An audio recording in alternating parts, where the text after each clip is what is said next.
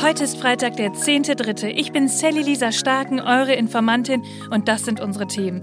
Werden wir wirklich von TikTok ausspioniert? Was die chinesische Regierung mit unseren Daten aus dieser App alles anstellen könnte und ob TikTok eigentlich noch mehr als Fake News, Fake Filter und Fake Alltag zu bieten hat, darüber müssen wir reden.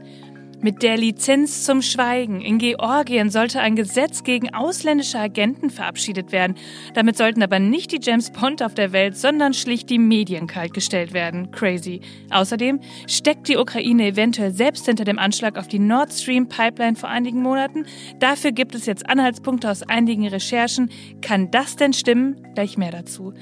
Unser Gast für den schönen Abschluss der Woche ist heute der erfolgreiche Autor und Motivationstrainer Bion Katilatu, der uns bei all diesen News ein gutes Gefühl gibt. Denn sein Thema ist die Suche nach dem Glück.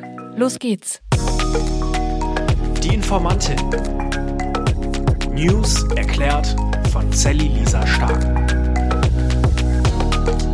So, Hand aufs Herz. Wer von euch benutzt TikTok? Seit Beginn dieses Podcasts bin ich da ja auch für euch unterwegs und schon das ein oder andere Mal auf so tja, komischen Videos hängen geblieben.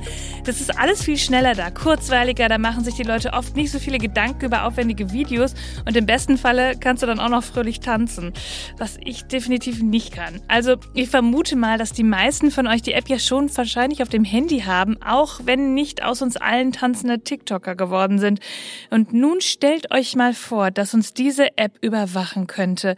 Einfach nur, weil wir sie installiert haben. Irgendwie gruselig, oder? Das sagte zumindest der FBI-Chef Christopher Wray bei einer Anhörung des Geheimdienstausschusses des US-Senats. Seine Behauptung, die chinesische App könnte Millionen von Geräte kontrollieren, wenn sie wollen würde. Das FBI meint nun, dass die chinesische Regierung TikTok nutzen könnte, um zu spionieren, aber auch um parteiische und manipulative Botschaften zu verbreiten, also Fake News, manipulierte Nachrichten. Ja, und damit haben die Amerikaner durch Trump ja schon so ihre Erfahrungen machen müssen. Letzten Dienstag wurde dann auch ein überparteilicher Gesetzesentwurf von mehreren Senatoren im Kongress eingebracht, der vorsieht, dass Handelsministerin Gina Raimondo TikTok und ähnliche Anbieter wegen Sicherheitsrisiken verbieten könne. Leute, die App wird von mehr als 100 Millionen AmerikanerInnen genutzt, auf der ganzen Welt über eine Milliarde. Stellt euch mal kurz vor, die verschwindet von heute auf morgen. Das wäre ja schon krass, oder? Vor allem auch für die, die damit Geld verdienen oder dadurch mit anderen Menschen einfach in Kontakt treten. Nun, ich weiß ja mit meinen weisen 32 Jahren, dass immer wieder neue Apps am Horizont auftauchen. Ich meine Snapchat oder erinnert ihr euch noch an Clubhouse? In diesem Clubhouse-Vibe war ich auf jeden Fall für genau zwei Wochen total drin. Ich habe da an irgendwelchen Mittagspausen teilgenommen oder morgens auch ein feministisches Frühstück gemacht. Ja, da redet heute auch keiner mehr drüber. Aber zurück zu TikTok, die App, die auch aus anderen Gründen in der Kritik steht, wegen ihrer Risiken zum Beispiel für Kinder und Jugendliche. Es ist ja auch so, dass die App überwiegend nicht von so Oldies wie mir nebenbei benutzt wird. Die finden sich ja eher auf Instagram, sondern eben von Teenies. Und viele PolitikerInnen sind der Meinung, dass die Videoinhalte Essstörungen, Selbstverletzungen und sogar Selbstmord fördern konnten. Das ist ja erst erstmal ziemlich krass. Ja, und dann gibt's da ja auch diese tausend Filter, die dich perfekt aussehen lassen. Gerade macht dieser Bold Glamour Filter die Runde. Leute, das ist einfach Manipulation. So sehe ich jedenfalls nicht morgens aus, wenn ich aufstehe. Aber ganz ehrlich, geht es darum, so etwas zu verbieten oder Kindern einen besseren Umgang damit zu lernen?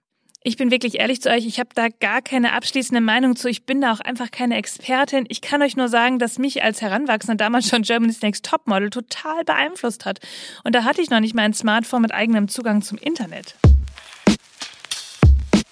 Diese Datenschutzsache, die ist echt bedenklich, vor allem weil das nicht nur in Amerika so gesehen wird, sondern ja auch in Europa. Die tschechische Behörde für Cyber- und Informationssicherheit stufte TikTok gerade auch als Bedrohung ein. TikTok selbst sagte, nee, wir geben der chinesischen Regierung keine Daten. Aber wie sicher kann man sich denn da wirklich sein? Ich persönlich finde ja, dass die Prägung von jungen Menschen durch solche Apps viel genauer angeschaut werden müsste. Wir brauchen mehr Prävention und das Lernen mit dem Umgang solcher wahrheitsverzerrenden Apps. Fake News, Fake Filter, Fake Alltag, das macht mir Sorgen. Und euch? Habt ihr mitbekommen, was in Georgien los war? Das erste, was ich wirklich völlig fassungslos gesehen habe, war eine Frau, die bei einer Demo eine europäische Fahne, also die blaue Sternflagge, geschwenkt hat und immer wieder von Wasserwerfern mit Wasser regelrecht beschossen wurde. Und dann kamen andere Menschen dazu, die sie unterstützt haben, damit sie standfest diese Fahne weiterschwenken konnte.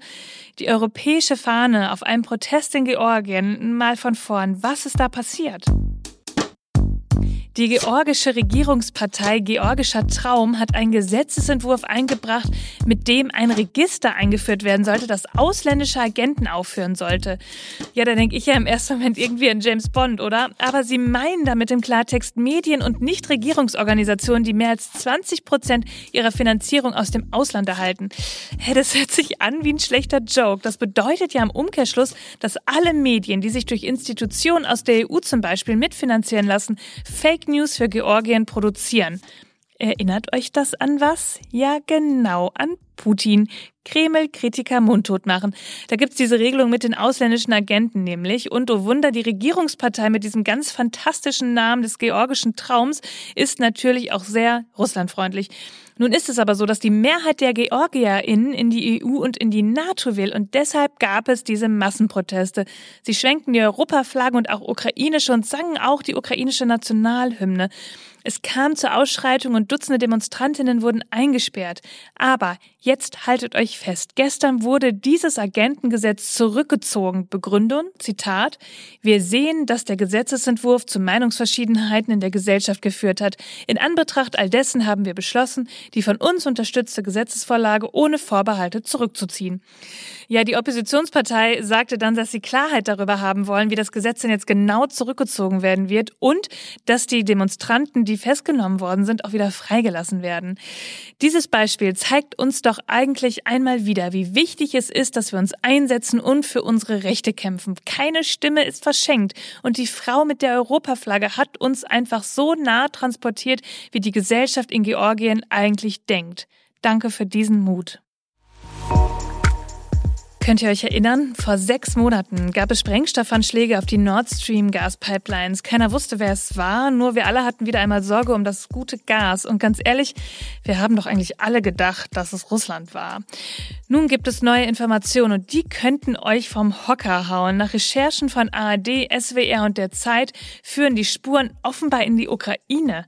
Der Verteidigungsminister Boris Pistorius sagte dazu Folgendes. Ich kenne die Berichte über diese Recherche. Ich habe das mit großem Interesse gelesen. Äh, und wir müssen ja deutlich unterscheiden, ob es eine ukrainische Gruppe war, also im ukrainischen Auftrag gewesen sein könnte, oder eine pro-ukrainische ohne Wissen der Regierung. Aber ich warne davor, voreilige Schlüsse zu ziehen.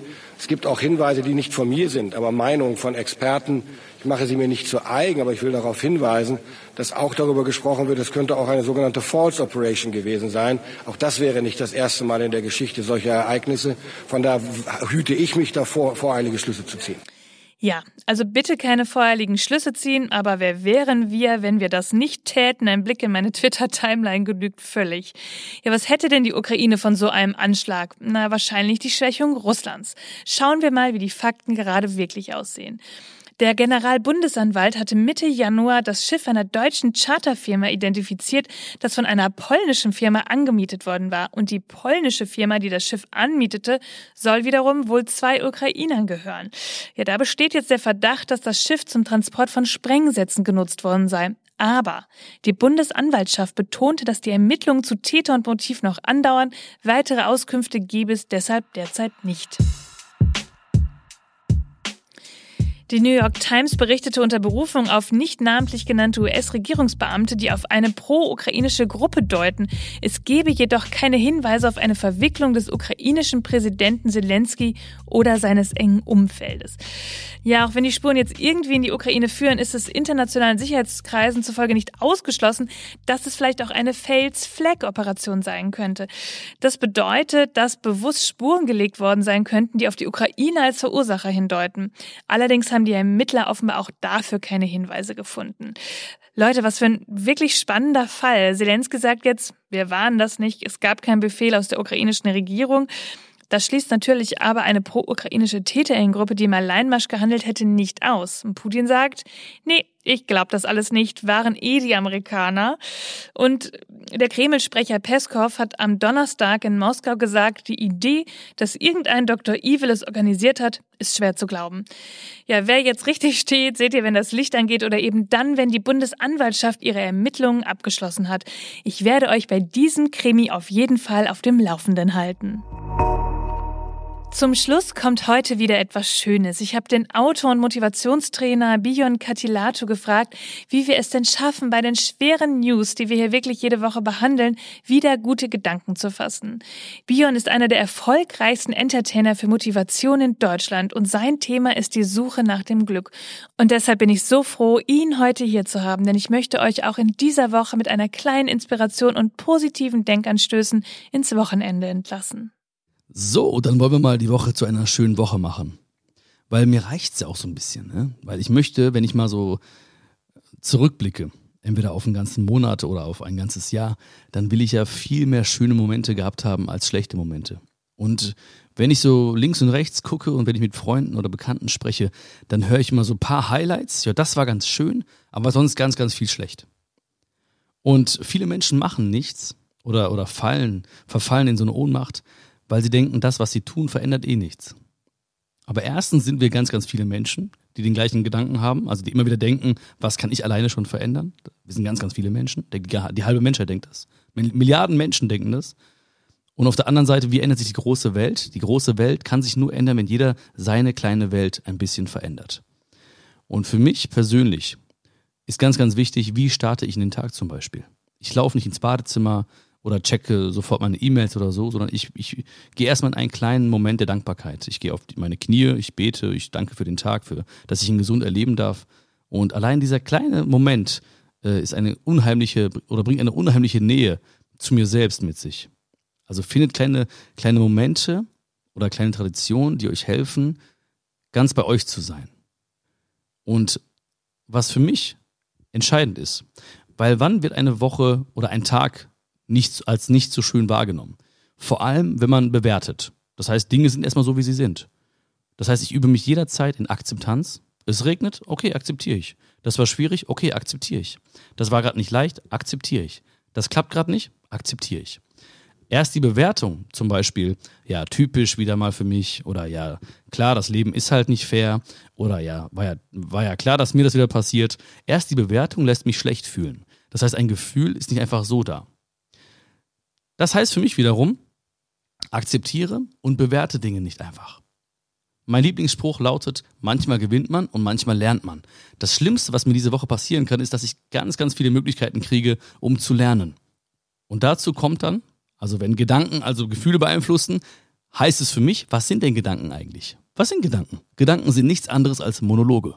Also wie rede ich mit mir selbst? Und wenn wir ehrlich sind und darauf achten, reden wir sehr, sehr hart mit uns selbst. Ja, sehr, sehr hart, kritisch. Also ich glaube nicht, dass wir solche Menschen oder Freunde haben wollten, die mit uns so reden, wie wir mit uns selbst reden. Also ändere die Art und Weise, wie du mit dir selbst sprichst. Liebevoll, geduldig, tolerant. Und du merkst sofort, okay, anderes Gefühl, anderer Tag. Also lasst uns alle unsere kleinen Welten verändern, Dinge akzeptieren und äh, voller Optimismus und Hoffnung in die Woche starten. Viel Spaß dabei. Alles Liebe, euer Björn. So schön und so fühlt es sich doch richtig gut an, diese Woche abzuschließen. Ihr Lieben, das war schon wieder für heute.